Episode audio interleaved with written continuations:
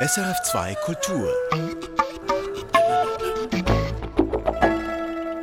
Jazz aus der Ukraine und ein Versroman aus Irland. Dies sind die beiden Themen heute in der Hintergrundsendung Kontext in Künste im Gespräch. Über Verheizte Herzen, den irischen Roman in Versform, sprechen wir etwa in einer Viertelstunde. Jetzt hören wir zuerst junge Musikerinnen und Musiker im Exil und zwar von der First All Ukraine Youth Jazz Band.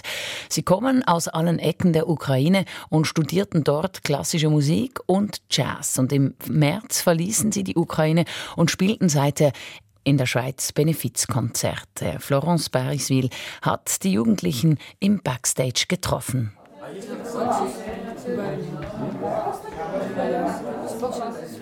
Im Backstage-Raum herrscht Aufregung. Gleich spielen die jungen Mitglieder der Ukrainian Youth Jazz Band in Zürich.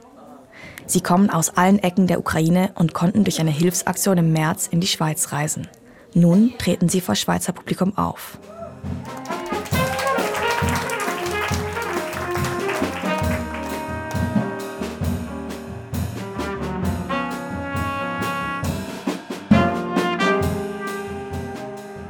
Nach dem Jam lerne ich Sonja kennen, die Pianistin der Band. My name is Sonja Chernish. I'm 18 years old. Uh, I'm a pianist and uh, I play in uh, classical and jazz music.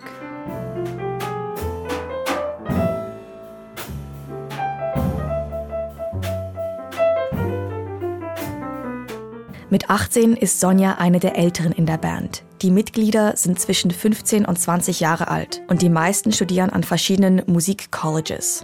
Das ist eine ukrainische Ausbildungsstufe zwischen der obligatorischen Schulzeit und dem Musikstudium.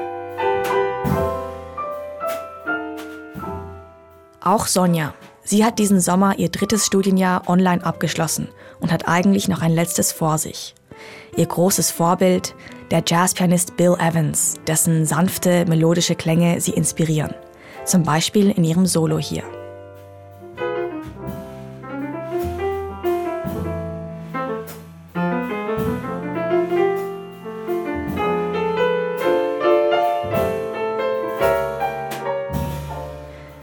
Sonja und ich unterhalten uns auf Russisch. Auch wenn es nur für einige der Jugendlichen die Muttersprache ist, merke ich doch, dass sie dabei entspannter sind und sich mehr öffnen als auf Englisch. У нас э, было только одно выступление вот на этом джазовом фестивале в Виннице, поэтому наш бенд э, очень свеженький и э, сейчас только в Швейцарии. Dass die Band zusammen auftrete, sei ziemlich neu, erzählt Sonja. In der Ukraine hätte es die Band in dieser Konstellation gar nicht gegeben. Vor der Ausreise hätten sie erst einen gemeinsamen Auftritt gehabt, im Sommer 2021 am 25. Jazz Festival in Vinnytsia, einer Stadt im Südwesten von Kiew.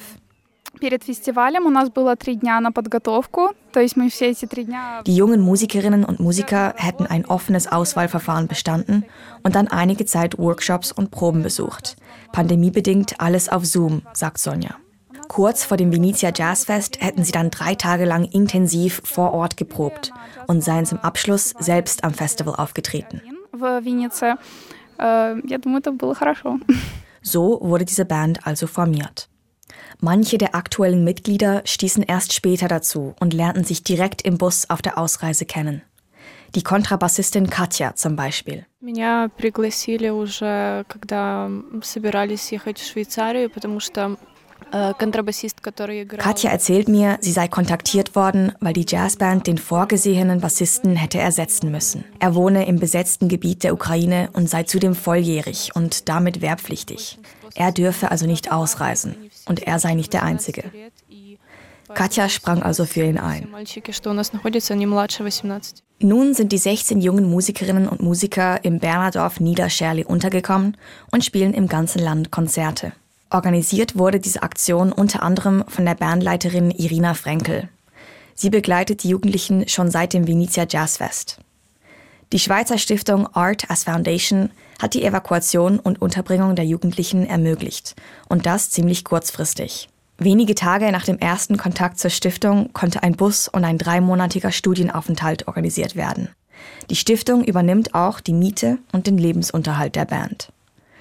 Nach der riskanten Ausreise aus der umkämpften Ukraine wohnen die Jugendlichen nun also im ruhigen Niederscherle. Ein ziemlicher Kontrast.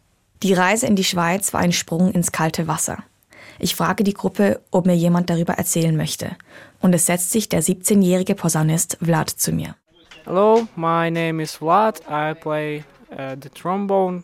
Uh, ну, вообще, после долгого... Мы очень долго сюда ехали, мы долго стояли на границе. Uh, было страшно, потому что ехал ну, без загранпаспорта. Потом мы приехали сюда. Die Reise aus der Ukraine sei lang gewesen. Vlad erzählt mir, er sei nervös gewesen, weil er ohne seinen Pass gereist sei. Der Bus sei einige Stunden an der Grenze der Ukraine gestanden. Doch am Schluss hätten sie ohne weitere Probleme ausreisen können. In der Schweiz angekommen, hätten sie etwas Zeit gebraucht, um sich an die neue Umgebung zu gewöhnen.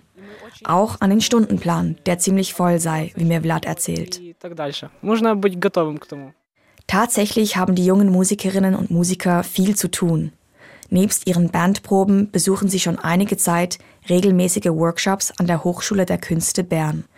Gleichzeitig nehmen sie weiterhin am Online-Unterricht ihres jeweiligen Colleges in der Ukraine teil, wenn er denn stattfindet. Und sie werden von ihren jeweiligen Musiklehrerinnen und Musiklehrern via Zoom einzeln unterrichtet. Dazu kommen die vielen Konzerte, die die Jazzband gibt. Das sind allesamt Benefizkonzerte. Das Geld geht an Hilfsaktionen in der Ukraine. Stand Mai konnten sie schon einen Krankenwagen in der Ukraine finanzieren und es waren weitere Konzerte geplant. Eines davon fand Mitte Juni im Yehudi Menuhin Forum in Bern statt. Nebst Jazzstücken führten die jungen Menschen auch ein Potpourri aus ukrainischen Volksliedern auf.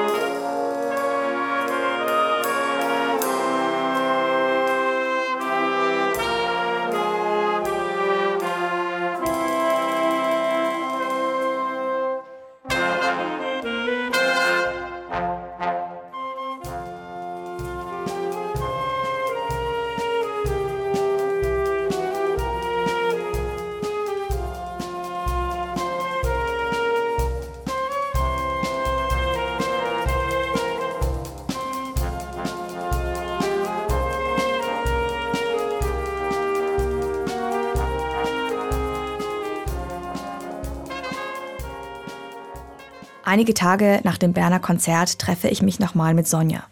Sie holt mich am Bahnhof in Niederschärli ab und wir laufen zusammen zu einem Mehrfamilienhaus. Hier wohnt die Jazzband über drei Wohnungen verteilt. In einer davon angekommen, ajustiert Sonja erstmal die Storren. Es fallen Lichtstreifen ins große Wohnzimmer. Es ist ein bisschen unaufgeräumt. Man merkt, dass hier Jugendliche leben. In einer Ecke steht ein Keyboard, an dem Sonja übt. Auch Katja, die Bassistin, ist da und zu dritt setzen wir uns an den Tisch. Каждый день стараемся писать. Ну, доброе утро, вот такое что-то. Я, я не пишу, мне уже из дома, Kuckuck, Anja, ты где? Es ist ruhig.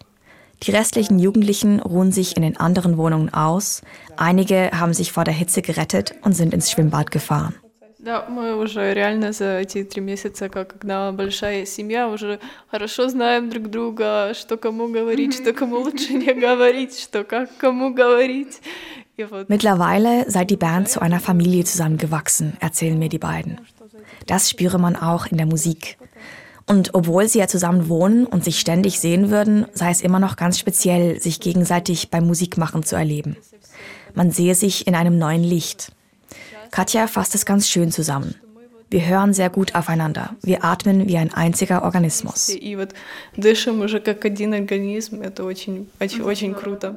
Als ich die Band im Mai getroffen habe, hatte sie schon über 15 Konzerte gespielt. Mittlerweile sind es einige mehr geworden. Neben den fast täglichen Proben und ihrem Unterricht bleibt wenig Zeit übrig. Ich frage Sonja und Katja, ob sie denn so viele Konzerte spielen wollen. Die zwei schauen sich an und lächeln verlegen.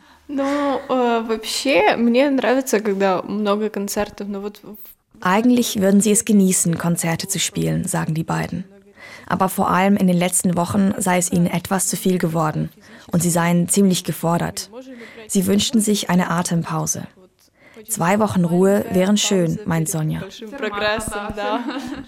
Dass das Programm die Jugendlichen so fordert, liegt wohl auch daran, dass die Organisation um die Jazzband herum nicht immer so gut läuft.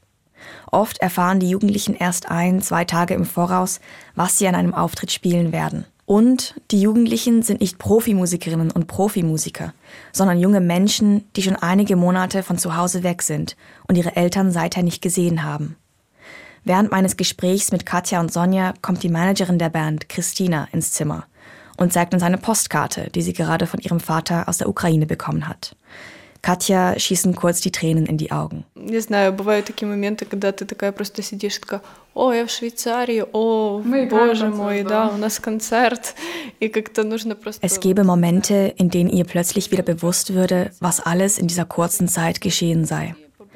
Dann sei sie emotional überwältigt und müsse sich einige Minuten Zeit nehmen, um durchzuatmen und um sich zu erinnern, wer und wo sie sei, sagt Katja. Не оступиться и сделать все die Zukunft der jungen Musikerinnen und Musiker ist ungewiss. Sie haben zwar alle den S-Status für geflüchtete Menschen, dürfen also in der Schweiz bleiben, doch die Finanzierung der Schweizer Stiftung läuft Ende Juni ab. Was danach passiert, ist noch offen.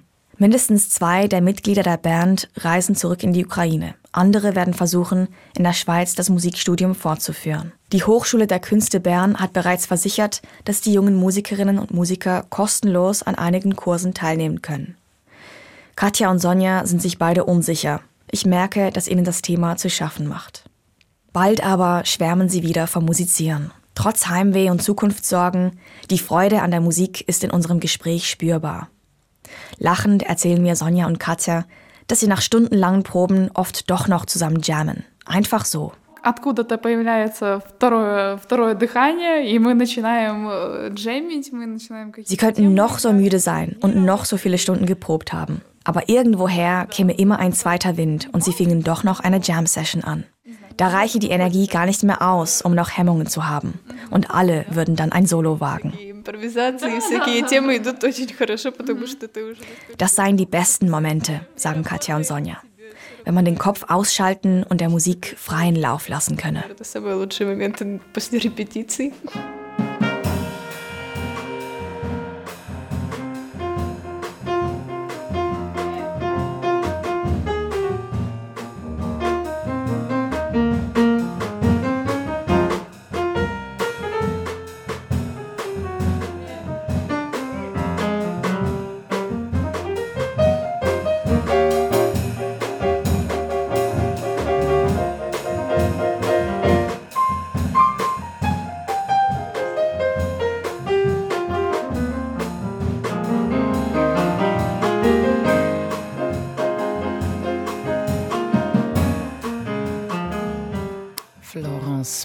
Pariswil besuchte die jungen Musikerinnen und Musiker der First All Ukraine Youth Jazz Band. Sie hören Kontext, Künste im Gespräch. Und wir richten unsere Scheinwerfer jetzt auf die irische Autorin Sarah Crossan. Bislang hat sie Bücher für Kinder und Jugendliche geschrieben. Nun richtet sie sich mit einem Roman erstmals an Erwachsene. Verheizte Herzen heißt das Werk. Das Besondere daran, der 360 Seiten lange Roman ist in Versform geschrieben. Katja Schönherr hat sich mit Sarah Crossan über diese außergewöhnliches Genre unterhalten. Sarah Crossan, einen Roman in Versform zu schreiben, war das aus Verkaufssicht nicht eine miserable Idee? yes, it really was. Um, ja, das war es. Als ich mein erstes Buch herausgebracht habe, ein Kinderbuch, auch in Versform geschrieben, da sagte meine Agentin zu mir, dass sie das Buch sehr möge und dass es ziemlich hart würde, es zu verkaufen. Aber dann stellte sich wieder erwarten heraus, dass viele Leute etwas damit anfangen konnten, wenn sie sich erst einmal darauf eingelassen hatten. Ein Versroman lässt sich sehr schnell lesen. Er eignet sich also für Menschen, die wenig Zeit haben und für Menschen, die sonst eher Hemmungen haben, zu Gedichten zu greifen. Also, vielleicht erscheint es am Anfang wie eine schlechte Idee, aber sobald jemand das Buch in der Hand hält, dann sieht die Sache ganz anders aus. Sie haben ja schon gesagt, man kann es schneller lesen. Was leistet diese Versform denn in Ihren Augen noch, was mit Prosa nicht funktioniert? Well, for me as a writer, I like ich als Autorin mag sie vor allem deshalb, weil ich langweilige Teile weglassen kann. Ich muss nicht beschreiben, wie meine Protagonisten von A nach B gelangen, sondern ich schreibe einfach, sie sind zu Hause, sie sind im Kino. Es ist zwei Wochen später, einen Monat später. Ich muss mir keine Gedanken über die Nebensächlichkeiten im Leben meiner Charaktere machen, solange diese Nebensächlichkeiten für die Story unerheblich sind, versteht sich. Außerdem kann man mit der Art, wie die Wörter in einem Versroman auf dem Papier stehen, sehr gut die Gefühle der Protagonisten erfassen. Wenn es viel Weißraum auf einer Seite gibt, dann ist da viel Atem und Raum für die Leser mitzudenken. Auch die Leerstellen sagen ja etwas über die Protagonisten aus. Und um nochmal auf das schnellere Lesetempo zurückzukommen, ich glaube, man sollte nicht unterschätzen, wie wichtig es ist, sich eine gewisse Zeit ausschließlich mit einem Kunstwerk zu befassen. Man kann mein Buch in drei Stunden durchlesen und dabei hoffentlich ganz abtauchen. Sie haben schon einige Jugendbücher als Versromane geschrieben. Inzwischen ist diese Versform ihr Markenzeichen. Als Sie damit anfingen, wer oder was hat Sie dazu inspiriert? Eine Zeit lang habe ich an einer Schule in den USA unterrichtet. Und ich wollte die Kinder unbedingt fürs Lesen begeistern. Irgendjemand gab mir damals das Jugendbuch Out of the Dust von Karen Hess. Das Buch hat in den 1980er Jahren einige Literaturpreise erhalten und es ist in Versform verfasst. Ich dachte, nie im Leben wird das die Kinder interessieren. Aber ich habe mich getäuscht. Die Schülerinnen waren total begeistert. Eben weil sie es schnell lesen konnten, weil es sich nur auf das Wesentliche konzentriert und weil es viel mit der Sprache spielt. Es war also dieses Buch von Karen Hess, das meine Art zu schreiben und über das Schreiben nachzudenken fundamental verändert hat. Kommen wir jetzt zu Ihrem Roman zurück. Auf Deutsch heißt er Verheizte Herzen, im englischen Original Here is the Beehive. Er handelt von Anna. Anna ist Anwältin, verheiratet, Mutter zweier Kinder und sie hat über Jahre eine Affäre mit Connor, der ebenfalls verheiratet ist. Kennengelernt haben sich die beiden, als Connor sein Testament in Annas Kanzlei aufsetzen ließ. Der Roman beginnt damit, dass Anna vom Tod ihres Geliebten erfährt, und zwar durch einen Anruf von dessen Ehefrau. Sarah Crossan, damit wir einen Eindruck vom Rhythmus Ihres Versromans bekommen, lesen Sie uns doch bitte die Eingangsszene einmal vor. Es war morgens um zehn. Der Tee in meiner Tasse inzwischen kalt. Ich wollte noch einen Keks. Ich wollte dir schreiben. Ich bedauerte unseren Streit. Sehr. Helen rief an. Hier ist eine Mrs. Taylor für dich am Telefon. Sie sagt, wir haben das Testament ihres Mannes aufgesetzt und er ist verstorben. Sie klingt okay. Ich scrollte durch meine Mails. Klienten, Anfragen, Sale by L.K. Bennett. Stell sie durch, sagte ich. Ich lehnte mich auf dem Stuhl zurück, schaltete um auf sanft und hilfsbereit. Mrs. Taylor, hier ist Anna Kelly. Zuerst möchte ich Ihnen mein herzliches Beileid aussprechen. Sehr nett von Ihnen, sagte sie. Auf dem zweiten Bildschirm suchte ich im System nach Taylor. 22 Klienten. Sagen Sie mir den Vornamen Ihres Mannes? Natürlich, Entschuldigung. Ähm, sie war unsicher, als wäre der Name unerreichbar, schon ganz weit oben im Regal verstaut. Aber dann Connor Mooney. Ich bin Rebecca Taylor, seine Frau. Wir haben nicht denselben Nachnamen. Die Frau, seine Frau, deine Frau, die Frau. Sie hatte das mit uns herausgefunden. Das war ihre Art, Kontakt aufzunehmen, mich zu bestrafen. Denn du warst nicht tot. Wir hatten uns erst vor ein paar Tagen gesprochen. Ich wollte dir nach dem Mittag eine Nachricht schicken, mich entschuldigen, wieder mit dir versöhnen.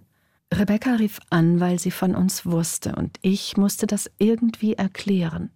Schnell, schnell, denk nach, denk nach. Er ist am Dienstag gestorben, sagte sie. Mein Schwager hat mir zu dem Anruf geraten. Das ist eine Lüge, du elende Schlampenfotze, sagte ich nicht.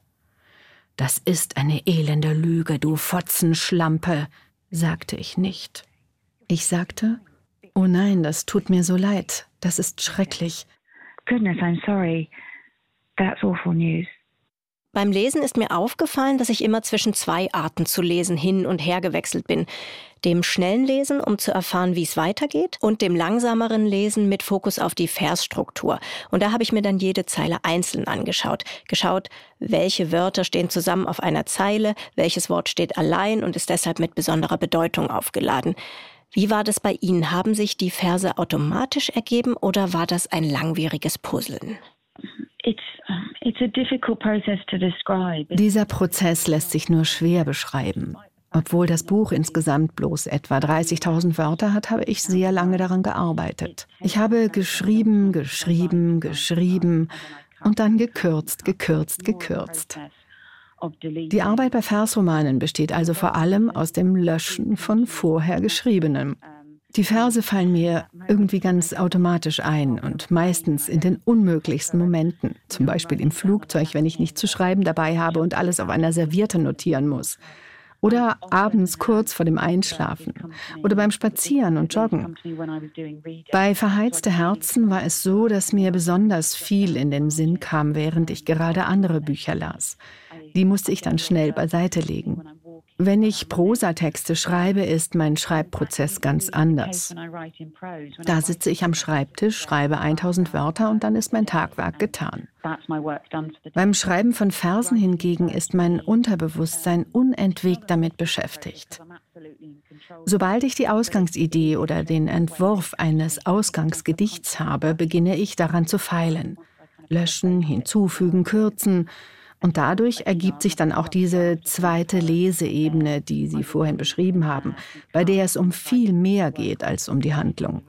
Aber trotzdem muss ich sagen, für mich ist die Handlung immer das Wichtigste. Kommen wir ähm, ja zur Story zurück. Das Buch geht nun damit weiter, dass Anna immer engeren Kontakt zu Rebecca, der Ehefrau ihres verstorbenen Geliebten, sucht. Warum tut sie das? Um weil sie wissen will, ob Connor sie geliebt hat oder ob er seine Ehefrau geliebt hat. Ich bin mir nicht sicher, ob Anna am Ende eine Antwort auf diese Frage gefunden hat. Was sie aber mit der Zeit merkt, ist, dass sie Rebecca nicht länger als Gegnerin betrachten sollte. In Liebesaffären ist es ja meistens so, dass zwei Frauen, die Ehefrau und die Geliebte, um einen Mann buhlen. Diese Frauen sind dann bis aufs Blut miteinander verfeindet, während der Mann scheinbar unschuldig in der Mitte steht, sich nicht entscheiden kann, feststeckt und sich ganz konfus gibt, weil sein Leben ja ach so schwierig ist. Diese Konstellation ist so alt wie die Menschheit selbst. Ich wollte zeigen, wie Connor Anna manipuliert hat. Er gab ihr das Gefühl, seine Ehefrau Rebecca sei ihre größte Feindin obwohl Rebecca genauso ein Opfer dieser Situation war wie Anna.